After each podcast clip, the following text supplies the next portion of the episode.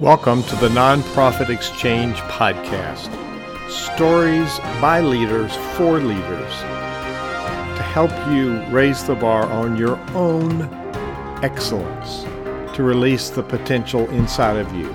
Now, here's today's podcast. Welcome to the Nonprofit Exchange. This is another episode, and we have um, kind of a neat topic today, and it's it's a topic that haunts a lot of uh, clergy and nonprofit leaders, and that's just a missing element. Kind of keeping those numbers lined up so we can have that accountability for reporting to the grant, reporting to the government, you know, letting our donors know how we're we're doing, and basically letting the board know how they can be in charge of approving the budget and the numbers. So we have Tosha Anderson today, and I believe you're in St. Louis, Missouri. So, Tosha, tell people a little bit about you and why do you have the title that you have? That's a that's actually a really great question. I don't know if anyone, anyone's ever asked me that question, but it certainly is. Uh, there's a story behind it. I am a CPA. I've been working in the nonprofit space for about uh, give or take 15 years.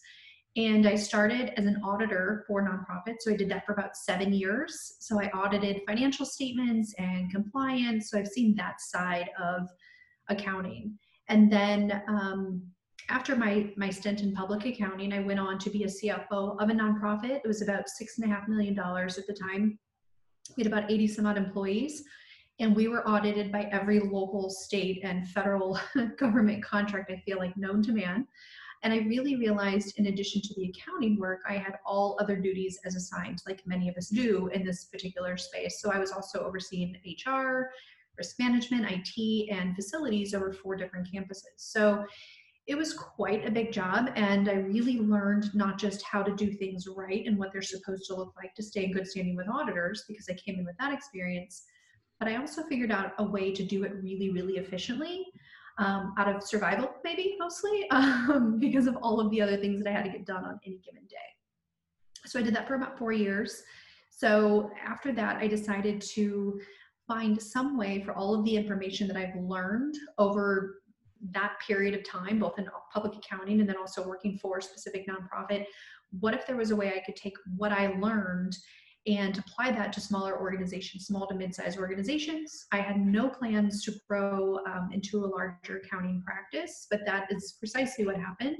I expected to take on a couple clients that I would really like working with, and I'd have a pretty powerful impact, all while making it, um, all while making it high value for the clients and also cost sustainable.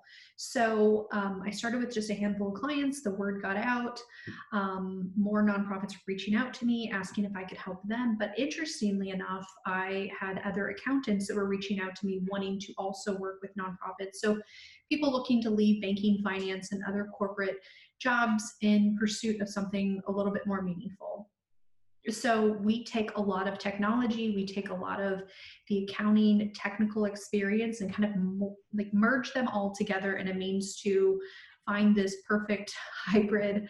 Um, i often joke that we're an it company that does accounting services for nonprofits because so much of this work now is very digital and technology driven. So the charity cfo comes with the vision that we don't just want to be an accounting, bookkeeping services uh, firm that works with all other businesses, and we know enough about accounting to specific to nonprofits to weather you through your basic needs, but also somebody that can take all of these other nuance issues that nonprofits deal with at a, at a higher level that's missing for so many of these organizations and how can we fill in that gap? Because i feel like you can find a bookkeeper but you can't find someone that can understand your contracts and understand how to renegotiate those, how to do unit cost reporting, or just these higher level things, how to get you through an audit, but also have the bandwidth to recreate or reimagine processes that could really be efficient, not just on the accounting side, but all of the other people that are involved in that. So, your program staff, your fundraising staff, how can we all collaborate and really look at a fresh set of eyes? And I think one of the benefits we have um, over 50 clients all over the country now and we're able to take the best practices that we've kind of developed or we've seen and kind of scrub them up a little bit and figured out could this apply or help many of our other clients so we really try to take not just best practices from keeping your i's dotted and your t's crossed but creative ways to get work done um, again, in an efficient and accurate way. So that's kind of where the charity CFO, because we want to be something more than just bookkeepers. That's where it came from. That's really good. Um, just popped up a lot of issues in my mind. Yeah. Besides having this, you're you're on the uh, program sponsored by the 501c3 that I founded, SynerVision Leadership Foundation. Our job is to educate nonprofit leaders, and we have quite a few people in our network that look at these, come by our website, etc. Mhm. Uh, and they will find you and they'll have questions. So let me let me raise some of the questions that in my 32 years I find that there's some of those gaps that you talked about. Uh, Mhm. first off, let's talk about roles and responsibilities. So you mentioned bookkeeper, Mhm. uh, you mentioned accountant. Now I want to add into that mix a treasurer. Mhm. We'll talk about audit and that stuff later. So the, the board has uh, oversight responsibility of governance, um, Sure. approving with, or not running the day to day, but approving contracts like with an accountant or whatever. Um, they also have oversight of the budget. They approve the budget and the expenditures. So they need to watch the money. So talk about the roles of, uh, of an accountant, of a bookkeeper, and of a treasurer, and then how how does a virtual CFO interface with the treasurer, which we you know we, we need to have on, on our board. Yeah, so I'll kind of keep it pretty general and simplistic in a way. Of course, there's always going to be one off scenarios. Um, you know, what's interesting with accounting now is becoming very, I would say, database driven. So, a bookkeeper, differentiating a bookkeeper from a really good bookkeeper, is really going to fall down to attention to detail and full understanding and knowledge of how to use the database to its fullest potential. Um, so that person is generally getting the transactions into the system and hopefully a consistent and accurate way. An accountant is going to be someone that can look at something and say, that doesn't look right. Let me understand why and let me understand how to fix it. Um, that could be an accountant certainly can do bookkeeping, but those skills aren't necessarily transferable between um, somebody that just might know how to really use the system and get the information into the system. So hopefully your accountant, whether you call it a senior accountant or a controller, um, CFO in some cases, depending on the complexity of the organization, that person should really be able to predict what your auditors might be looking for, outside stakeholders, your board included, would be looking for, and also know this doesn't look right. Let me follow up on it. Let me fix it. Um, and I think that that's where we come across a lot of our clients that have bookkeepers, but things aren't right and they don't necessarily know they're not right and they surely don't know how to fix it. So that's that's generally where we come into play. So, kind of that next level, when we start working with organizations, these are people, these are organizations that are looking at maybe we've had an in house bookkeeper, or maybe we've kind of done it ourselves. The executive director's been doing some of the bookkeeping, but they know that they've had additional scrutiny on their books. What do I mean by that? They have specialized reporting, they have restricted grants, they're now um, launching into audit territory. Some states require specific thresholds for which you need to have audits. And they just really want to make sure that somebody's looking at this and making sure that they're not completely off track. I would say a good CFO and some of the things that we like to do for our clients is really understanding, you know, are these contracts that we've entered into, are those actually advantageous to us? Is this sustainable? If it's not sustainable, how do we make it sustainable, if anything? What are the projections we're looking at? What kind of cash do we have? And at what point do we need to ring the alarms to that board treasurer or to the CEO and say, we're going to run out of money? Um, also coming up with other risk management contingency plans, which I think is really relevant for the time we're in right now, considering other alternatives like if we don't have a line of credit, should we look into that? You know, banks are often good about giving you money when you don't necessarily need it, but when we need it, um, it becomes much more um, difficult.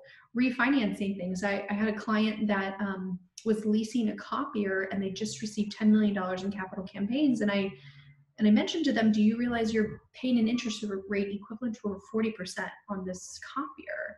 And they just couldn't believe it because they could have just bought one outright. Um, so it's just those kind of things that somebody that's asking those details, you know, and I'm obviously I'm a little biased, but I don't know if all outsourced accountants might understand that. And I think that's where I come from a really interesting background because I used to write the checks and I used to question like, why if we have to spend that kind of money so the more people in your organization that are doing those sort of things and asking why and does this make sense the better which i think leads to how whether in-house or outsourced that someone could really help a CEO, which oftentimes doesn't always come from a business or financial background. They oftentimes come from the more programmatic side, whether it's ministry or education or health or something like that.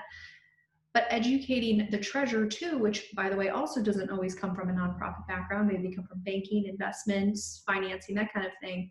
Mm-hmm. Um, educating them on some of those operational financial decisions, not just oh, the balance sheet looks healthy, but really are we being good stewards of our resources? Do these arrangements make sense? And can we be doing them a little bit differently? So, collaborating with them um, either through finance committee meetings, we tend to do for all of our clients give an executive summary that gives a story behind the numbers. So not just oh, P&L looks good or you know, statement of activities in the nonprofit world or the balance sheet or financial statement of financial position looks good, but does it look good now? Is it projected to look good in the future? How are we going to end the year? Is it in line with budget? Like some of those conversations that can allow more people to work collaboratively to make sure we're on the right path. So that's a lot of good information. Um, of course, there's a lot of data underneath those. Who who defines the chart of accounts? And then we'll talk about. I like to talk about the hmm. reports, and then uh, what is the chart of accounts? That's that's the the different line items uh, in your accounting. And so, explain exactly. a minute what a chart of accounts is, and then who who sets those up. Yeah, good question. A chart of accounts is essentially a quite quite literally a list of all of the accounts that you use. So that's going to be things. Generally, when people think of chart of accounts, they think of revenue line items, expense line items. It also does include your cash line items, your anything on your assets, liabilities, or net assets or equity. Um, it includes all of the accounts that are included in your accounting system, both on the, like I said, the balance sheet side of things, so assets, liabilities, um, net assets, and it also includes your revenues and expenses. Who? Um, that's a really great question because who defines that? Generally, the answer is whatever account you might have started working with at some point in time, plus or minus any small changes you made over the years. Um, I think to better answer that question, what should you be doing with the chart of accounts? Um, what I've noticed, I get on the phone a lot of times with nonprofits, and they say, you know, Tosha, my my reports don't match my budget uh, because uh, from a leadership perspective, we are modifying our budget based on who we are today as a management tool to run the business oftentimes the accounting system is not updated to morph and pivot to what we've now become. So sometimes these chart of accounts or these accounts you're using are completely outdated and they haven't been updated to reflect your budget. So I look every year with all of my clients, and I would recommend any nonprofit to be doing this. If our budget is changing because the nature of what we're doing is changing, then certainly our chart of accounts needs to change as well. Now, I would caution people not to go and change things every six months or every quarter or something like that. But surely, if you add new programs, if you add um, different kinds of expenses, different kinds of revenue, and you feel that you're going to have to report on that, you should certainly update those things. So, so the simple answer is probably some accountant and some point in time, but a lot of people just don't realize that you can change those, and you should as your operations change. So that's very good advice, and it would vary. Of accounts would vary a lot. Like in for, my my nonprofit, I have I have um, programs that people buy to study whatever aspect of nonprofit leadership and a membership community. Those are specific line items, revenue revenue line items. Um, I'm the president of the the symphony and president of the board, and we have line items for concerts, concert tickets, and concert expenses. So those are very specific line items for a performing group that that a non-performing group wouldn't need. So there's there's lots of variances, but basically you got your income pieces, your expenses, and mm-hmm. uh, your assets and liabilities. Um, let's talk about before we talk about the nuances of the reports. We we we need to have these reports to make for the board to be able to make proper financial decisions for the mm-hmm. organization. Mm-hmm not only for today but to forecast the future. Um, let's talk about software. You mentioned software, uh, and there's there's some choices today. Um, I know you can set up QuickBooks online, and pretty much you say you're a nonprofit. Boom, you got mm-hmm. a basic chart of accounts to start with. So, what do you what do you use? What do you recommend? Why is it important to choose the right software? So we work with small to mid-sized organizations. What does that mean? How I would define it? Uh, generally, somewhere between startup to about six million dollars a year. Um, I've worked with all kinds of software, some very expensive and some free because you get free licenses from them. Uh, you know, through um, a website called TechSoup.org. If you all haven't heard of it, you should check it out. Um, as long as you're qualified, uh, you can get good, cheap software. Um, most of my clients use QuickBooks Online, and I know, and I have zero financial affiliation with QuickBooks at all, um, but I'm sure they'll appreciate the plug here. Um, it tends to work really well for our clients. Um, and going back to the database administration that I talked about before, not all users know how to use software to the fullest extent. I mean, think about any software that we use, right? Who uses software to its fullest power? Very few people use any software to its fullest power. Um, but if you know how to use it well and you know how to build things out within the software, you can take it quite far.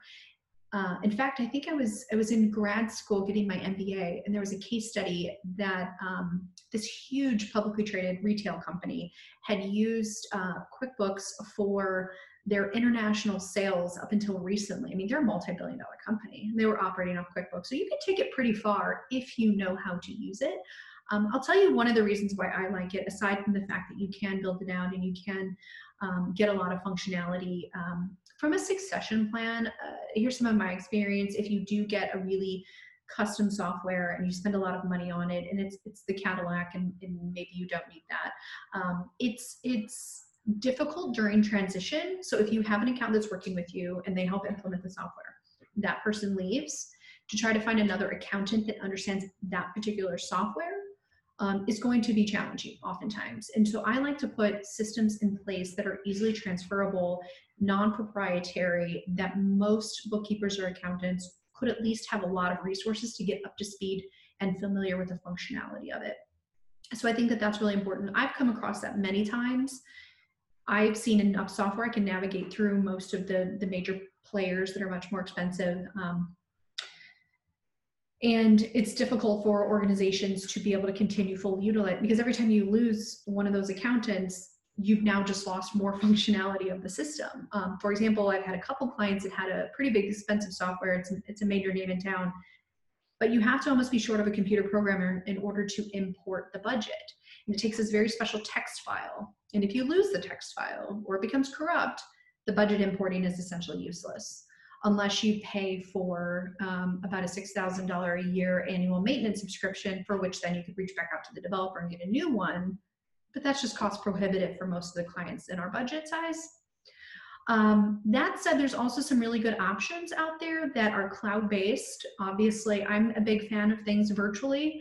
I've had enough horror stories of people keeping their accounting system on a laptop and the laptop dies and now they have zero accounting records so for that reason, um, I'm all for cloud-based computing. Um, it's especially interesting in light of what's going on right now in the world that virtual accessibility is even more important. Um, there's a couple other uh, programs out there that work really well. Uh, Sage Intacct is another one that for those clients that have a lot of funds, I would imagine you use the example of a symphony, um, or especially a lot of faith-based organizations that tend to get a lot of special funds, endowments, gifts that you have to really track in very high level of detail. Um, something like a Sage Intacct would be a good solution for that. That's also cloud-based, fairly inexpensive compared to some of the other more proprietary systems that require a lot of custom building. But honestly, QuickBooks works for most of our clients. And generally they come with QuickBooks to us because that's what they've known, or they can get a really steep discount on the subscription through something like TechSoup. It is, and it's very, very, very cost effective. And then when I had a retail business years ago, um, I did my own internal accounting, and there was a whole accounting. There was an inventory management, and a billing system, and bookkeeping system, and it all interfaced. Mm-hmm. So there's there's like accounting for chambers of commerce that they have that specialized. There's uh, church software companies, and it's now gone to the cloud. So their yeah. membership system, their accounting system, their donation system, all interfaces. Exactly. There's yep. there's specific uh, verticals for software, but it all kind of works. There's a debit and here's a credit, and it it flows into your your um, your reporting. Um, so there's there's a lot of solutions, but but basically what I'm hearing you say is you need somebody like in your seat that knows how to work it and give you the reports that you need and then raise a red flag when there's something out of order.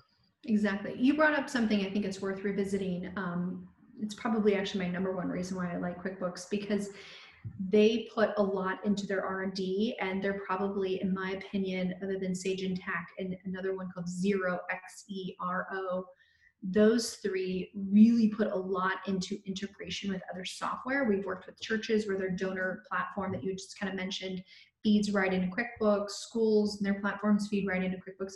So you're taking all of this data entry that the bookkeeper was doing and human errors and things and now you're you're importing that information directly in and frankly there's just not a lot of other software companies that are investing in that kind of integration and that's that's going back to my joke about being an IT company that does accounting services for nonprofits.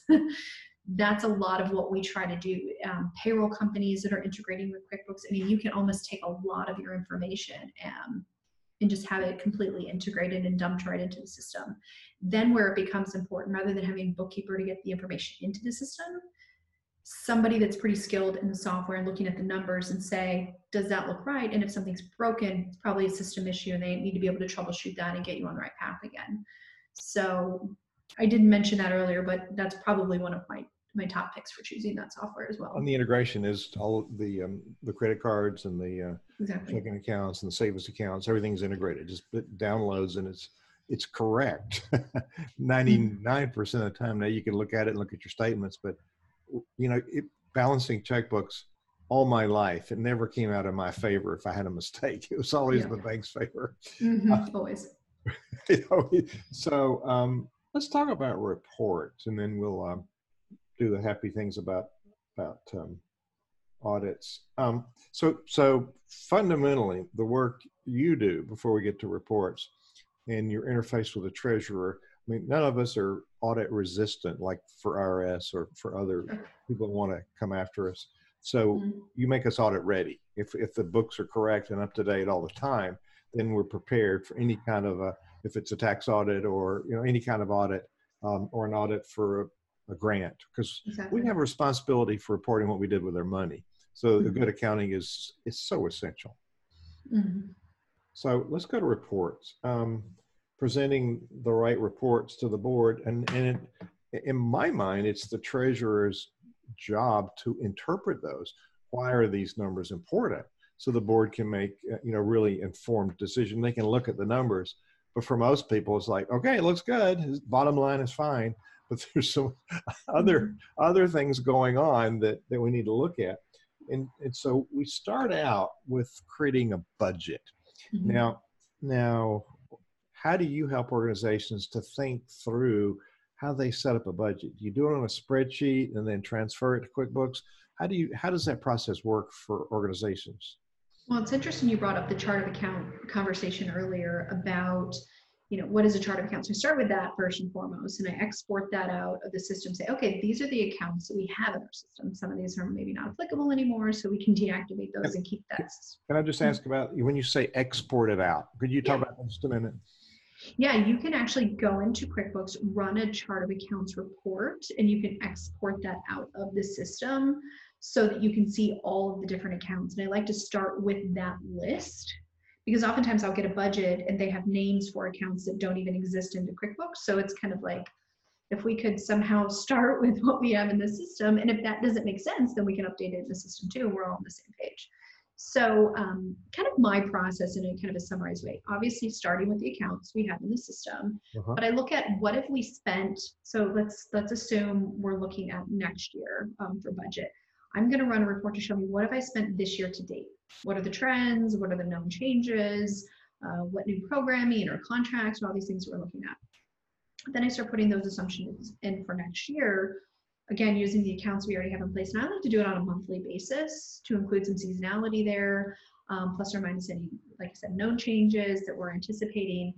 And also thinking about what do we want to do differently? What do we want to achieve? And then figuring out what are those expenses that we need to pay, you know, incur for that reason and then figure out the revenue what does that look like and of course it never matches up so we have to go back and make cuts so we really look at history but also what our initiatives are whether it's through our strategic plan or what we've committed to funders and all of those sorts of things. And I think where the budgets get really hairy for people when talking with their board most accounting firms provide financial statements on what they call generally accepted accounting principles. This is essentially the accounting gods somewhere that do all things accounting for all industries come up with rules for how things have to be presented. Most accounting firms give you financial statements that look like that. Most boards, board members, treasurers come from a for profit world that's used to looking at financial statements that look like that.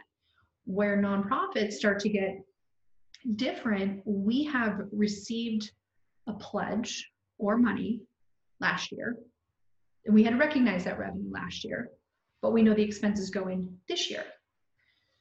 How to communicate the fact that we had to recognize the revenue last year, we have to have the expenses this year, but the board is saying, no, but I need a balanced budget. So, but I have the money last year and I just have to spend it now. I want a balanced budget. So, so you're trying to fundraise for this gap of money, right? Because revenues in last year, expenses are in this year. It's kind of artificial. And it's those kind of conversations where I think things get really frustrating and confusing for people. So I think for organizations, they have to choose on how they're going to budget and how they're going to manage. And I I hate not having a definitive answer, and it's kind of like, well, it depends. But in this kind of case, it does depend um, what your governance governing body how they want you to manage do they and it's essentially it's two options they want your revenues and expenses to balance on any particular given year mm-hmm. or they want you to identify the resources that you have that you accumulated in prior year for mission that you need to deliver this year um, you also need to um, deliver on your contracts or any anything else um, also revenue that you're generating this year and whatever expenses you you you want to you know incur so managing to the resources you have with the obligations you've made or making sure that your revenues and expenses worst case scenario net to zero um, and i think that that's the natural tension between a nonprofit um, operationally people on the inside and those that they're trying to articulate this difference um, for for outside stakeholders including their board oftentimes. I don't know if you've seen that view in your experience as well, but I've seen it all. Yeah, in 30 something years, I'm sure you have. Um, you know, I'm happy when a board steps up and asks things because there's more more occasions when the board is just passive, and um, that's because the leader hadn't really presented good reports like you're talking about. Right. And so, um, so starting, we're in the cycle right now. It's March and we we approve a budget in May. So the committees are turning in budgets, and we're looking at it. You know, how can we do this? And then we'll tone it down to what's carve it down to what's practical, and then present it to the board um, in the annual meeting in May. And then boom, June first, we got the budget. But we we've got the historical data from years, mm-hmm. and so for years I worked in a, in a I was a music director in a church and I'd get my section of the budget. Here's the chart of accounts that, that go into the worship and music ministry. So mm-hmm. there was there was a whole list of them, and children's choir, adult choir, sheet music, know, all this different stuff that we had to do. And so I was given there was a chance to, if it's a January budget, by the time you get to summer, your your committee's talking about the programming, what you're going to do. So by the time you get to the fall, it goes through approval process, and then then there's the pledge season. Can we support it? Then they then can you really do the budget? January, you got a budget to go. But I was responsible for starting, you know, the budgeting process with with the committee, and it's always the interesting phenomenon. People want to take, well, we had this much last year, we're going to add hundred dollars to it. You know, we, we didn't spend it all, so we're gonna we're we're gonna we're gonna spend some, so we're gonna lose it, or we spend all this. So zero based budgeting versus what I just described we had this, we'll just add on to it. The assumption is we want it, we want it to be more. Well, what's the justification for that? So how do you how do mm-hmm. you effectively look at budgeting? Do you start with zero and say, what do we want to do? So give us some wisdom on that. Yeah, I actually kind of prefer, I'll give some maybe historical information, but for our organizations where we have more of a collaborative effort, the program folks, the fundraising folks, I like them to really think through what do you spend on a monthly basis, on a seasonal basis, on an event basis, on a whatever it might be. Actually go through and think what expenses are you going to incur and then we start matching up the revenue to see if we can do all those things and then we have to cut back. And, and, and i'll tell you why. I mean aside from you know a lot of these just you know add 5% all down the list and kind of call it a day even though we don't actually have a lot of critical thinking in there i like all of these individuals that have helped build the budget know when they say um, i had an expense for these supplies well where did you plan for them? So when they ask me, where does that go in my budget? I should be able to ask them, where does it go in your budget? You know, just to give more people the accountability um, for those numbers. So that when they want to say, um, you know, we have this opportunity for professional development, is it okay if I send my staff person? It always comes back generally to the accountant and generally to the CEO or executive director to make those difficult decisions, even though we already have a budget. So for the individuals that I work with, I like, you know, to ask the program director, for example, if you want to send your staff to this budget that wasn't, or this professional development event that wasn't planned, where else in your budget do you want to cut? And the only way that we can really give that level of ownership is if we include them in that process and make them actually think through what those specific expenses are. And maybe they use last year expenses as a guide, but I'm not talking about the total expenses. I'm not talking about total supplies. actually go through and, and identify if it's software, what software do you continue keeping this year? Are there renewals? Um, you want to have a new event? What is the budget you're going to spend for there? So that we all have a level of accountability. When I was a CFO, it would always be everybody coming to my office. Tosha, am I allowed to do this? Tosha, am I allowed to do that? It's like, we did the budget. You all should kind of be able to have some accountability there. And I think the more people that can be accountable, the better. So the board's approving the budget, they're approving uh, the expenditures in advance. And so the whoever the committee is or the staff person, they have a line item they're responsible for. And I know some of the churches I work for, we could only spend a certain percentage until we got the end of the year budget. We knew we actually had it in the bank, so we could spend 80% or 90% and then have to have approval mm-hmm. until it was really there.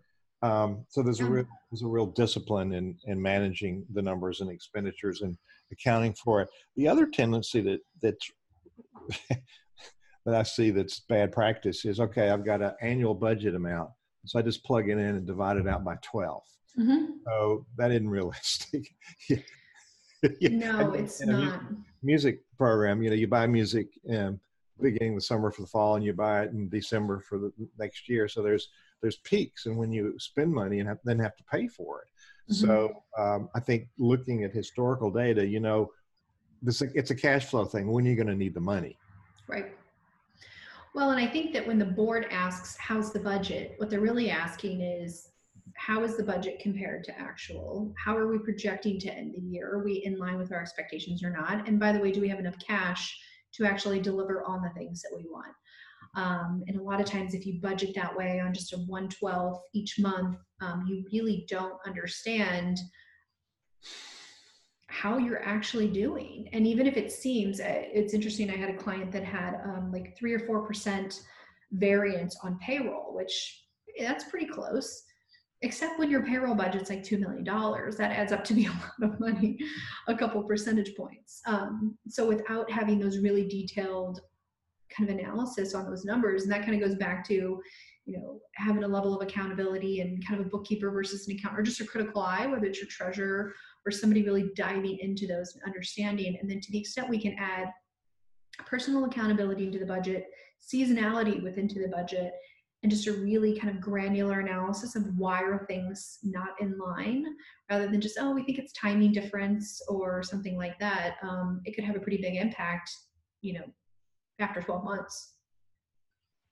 We're on the nonprofit exchange and we're talking to Tanya Anderson and their company is the charitycfo.com, the T H E charity CFO, Chief Financial Officer dot com. And as we're determining here, she's a real expert at this. Um, she mm-hmm. knows her stuff, and I'm I'm asking some pretty deep questions Of course, none of, none of my ability is going to be able to stump her.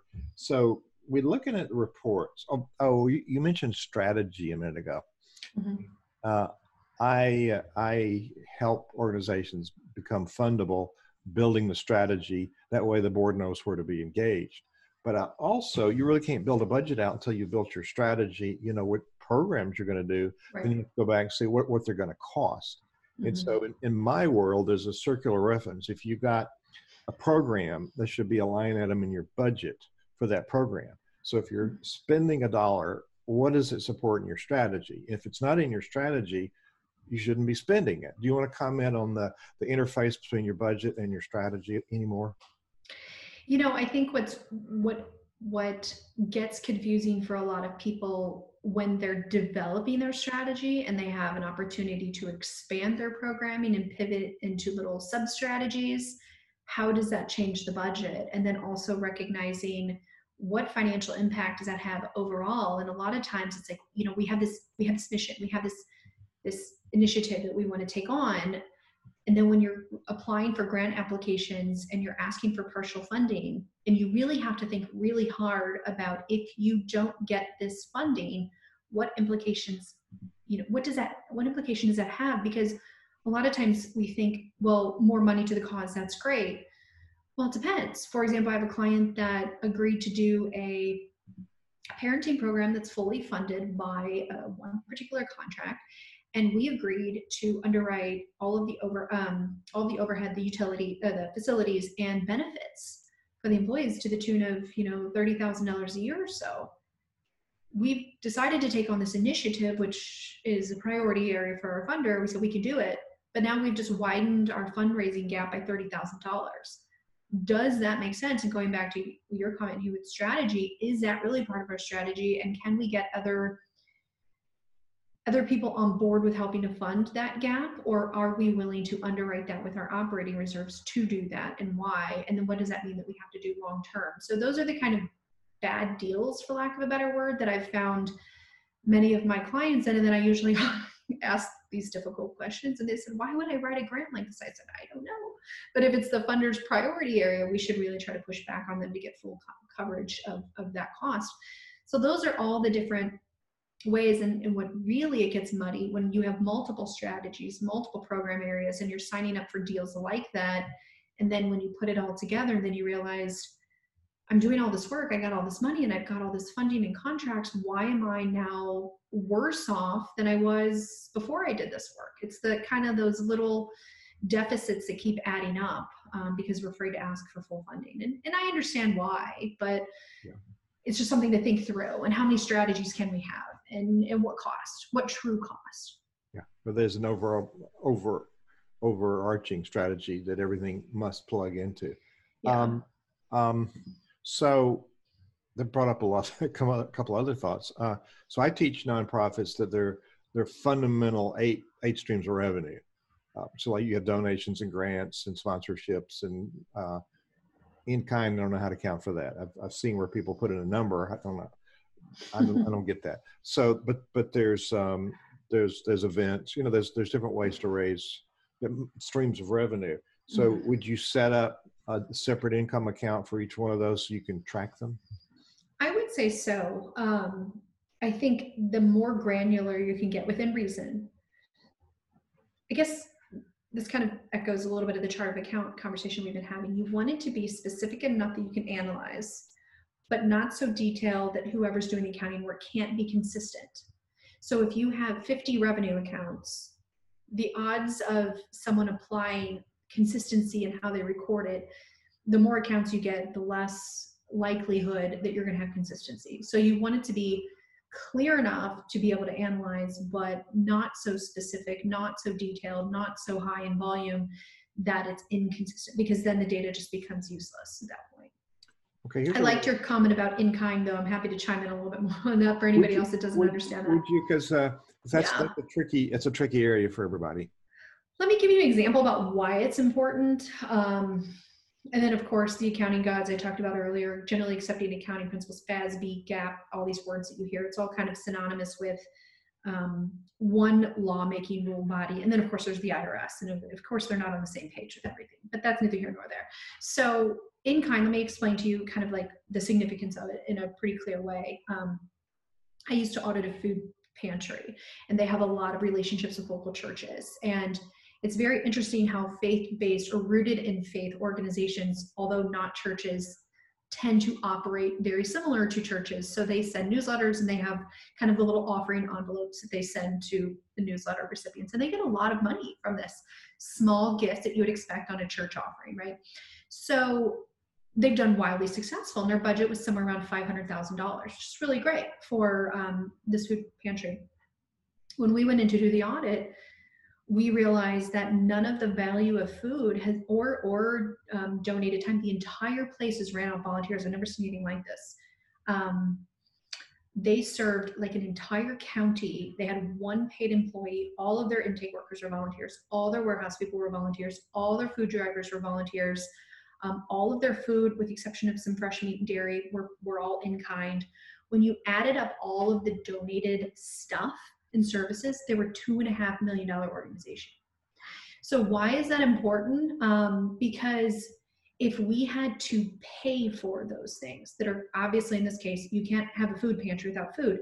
If we had to pay for these things, how, if we never tracked it and we never recorded it, how would we then be able to articulate to a, a foundation, for example, if they wanted to know how large is your organization, we don't have a real representation of that.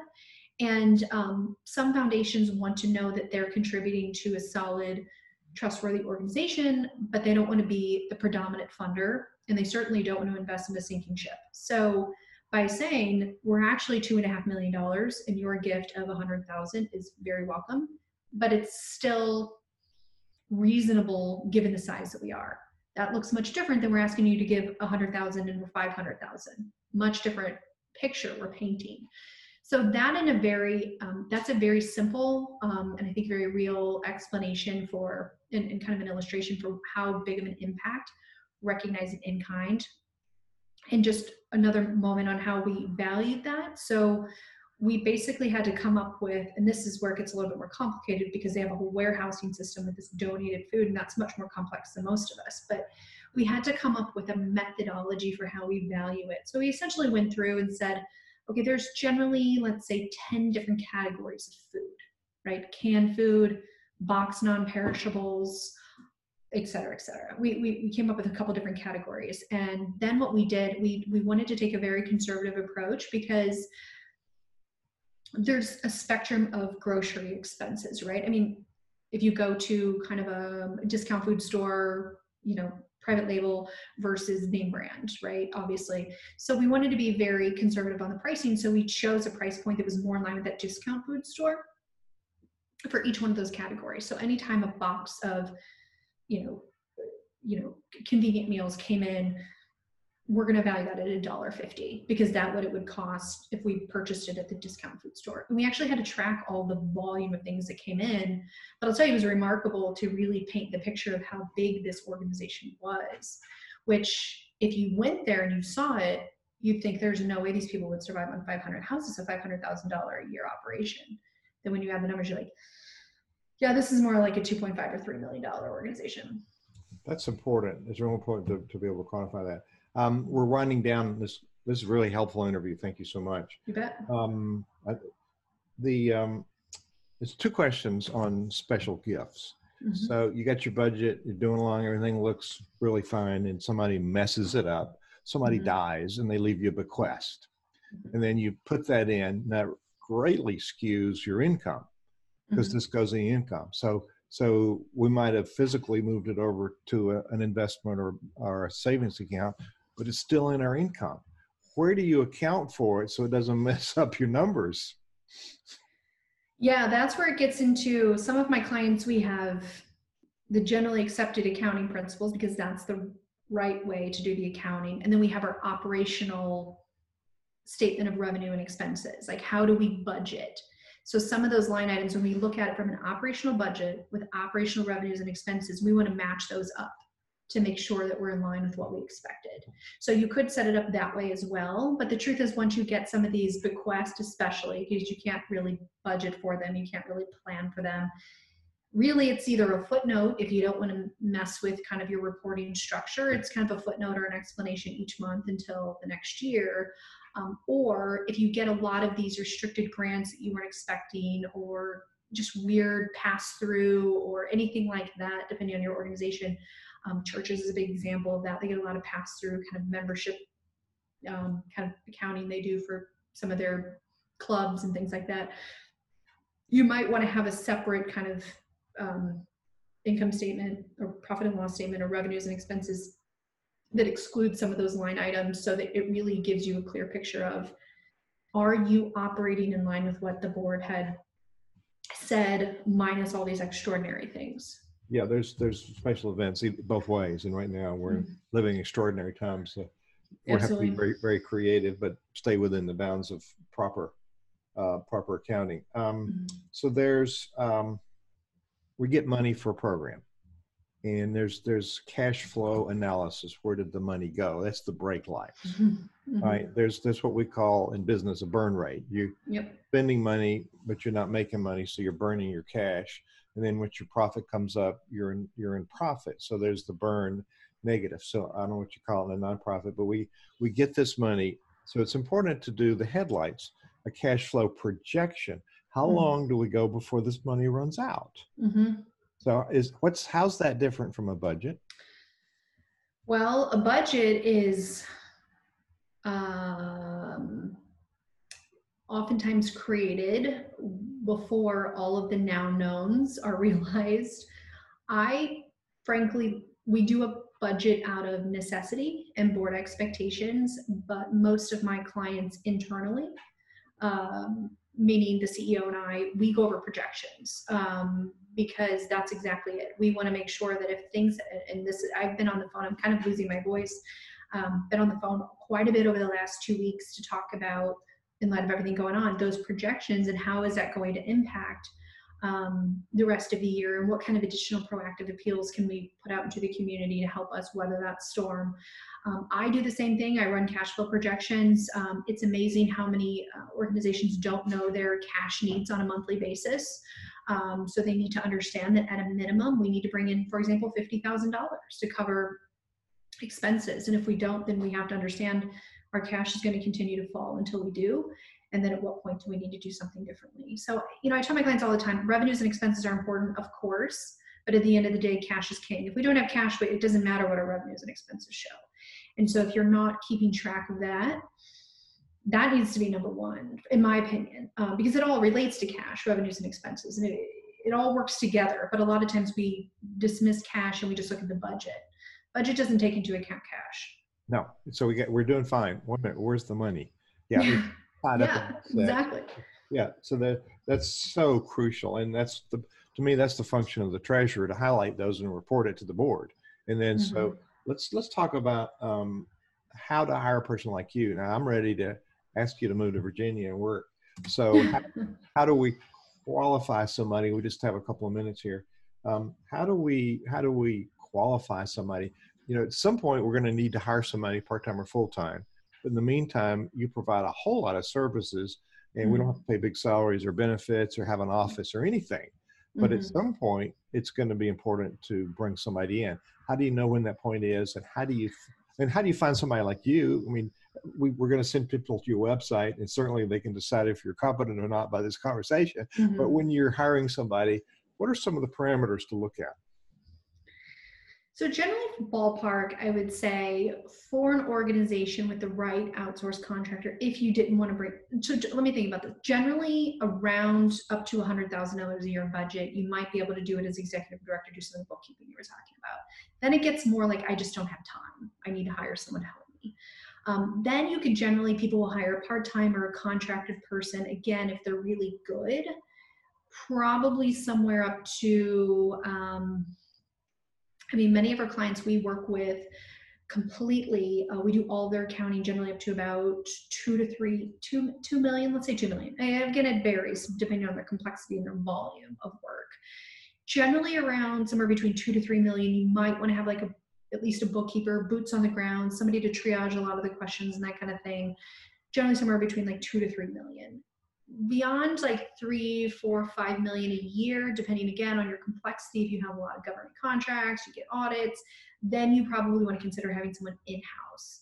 Um, I also, I didn't talk too much about it. I know we're running out of time, but one of my main focuses is recruiting, of course, my own accountants. And then I train them on the specific nuance to nonprofit accounting. They come from all different backgrounds. They generally don't come from the nonprofit side because those are just kind of unicorns. I mean, there's just not a lot of nonprofit specific accountants out there. I think people get afraid of it and shy away from it. But I think what's really important and a good indication is just to try to do some working interviews and ask them some specific questions. Well, Tanya, I'm going to ask you, I'm going to give a quick sponsor moment here, then ask you to do a quick tip as we wrap up. Very useful, very helpful uh, interview. Thank you for your time today. And I want to remind people, then go to the charity CFO you go to thenonprofitexchange.org to find all of these interviews and there'll be a transcript of this plus a link to to tanya's website. And there's a lot of information in the blog. There's, there's a lot of information there. Our sponsor today is wordsprint. Wordsprint helps us stay in contact with our tribe. If it's your donors your board your board members your supporters you want to stay in touch with them. And donors will remain donors if you tell them what you're doing. It's the right message to the right person in the right frequency. So word sprint, right rhythm of, of the communications. Wordsprint.com. Bill Gilmer and his team will help you out. So when you come to the nonprofitexchange.org, look at the join button at the top of that page.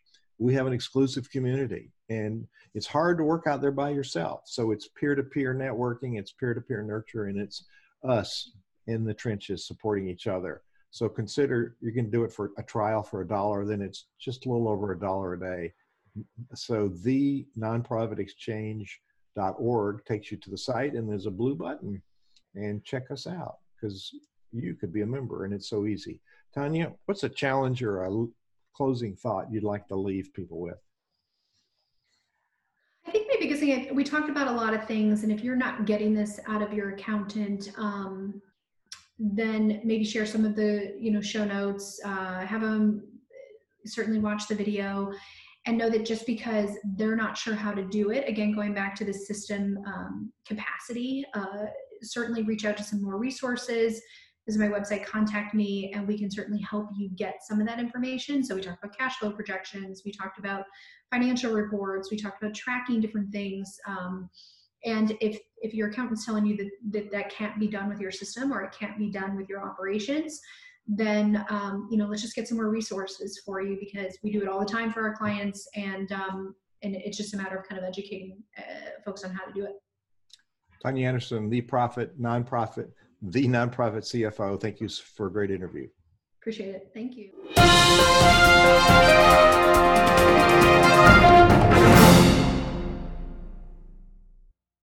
This podcast is a part of the C Suite Radio Network. For more top business podcasts, visit c-suiteradio.com.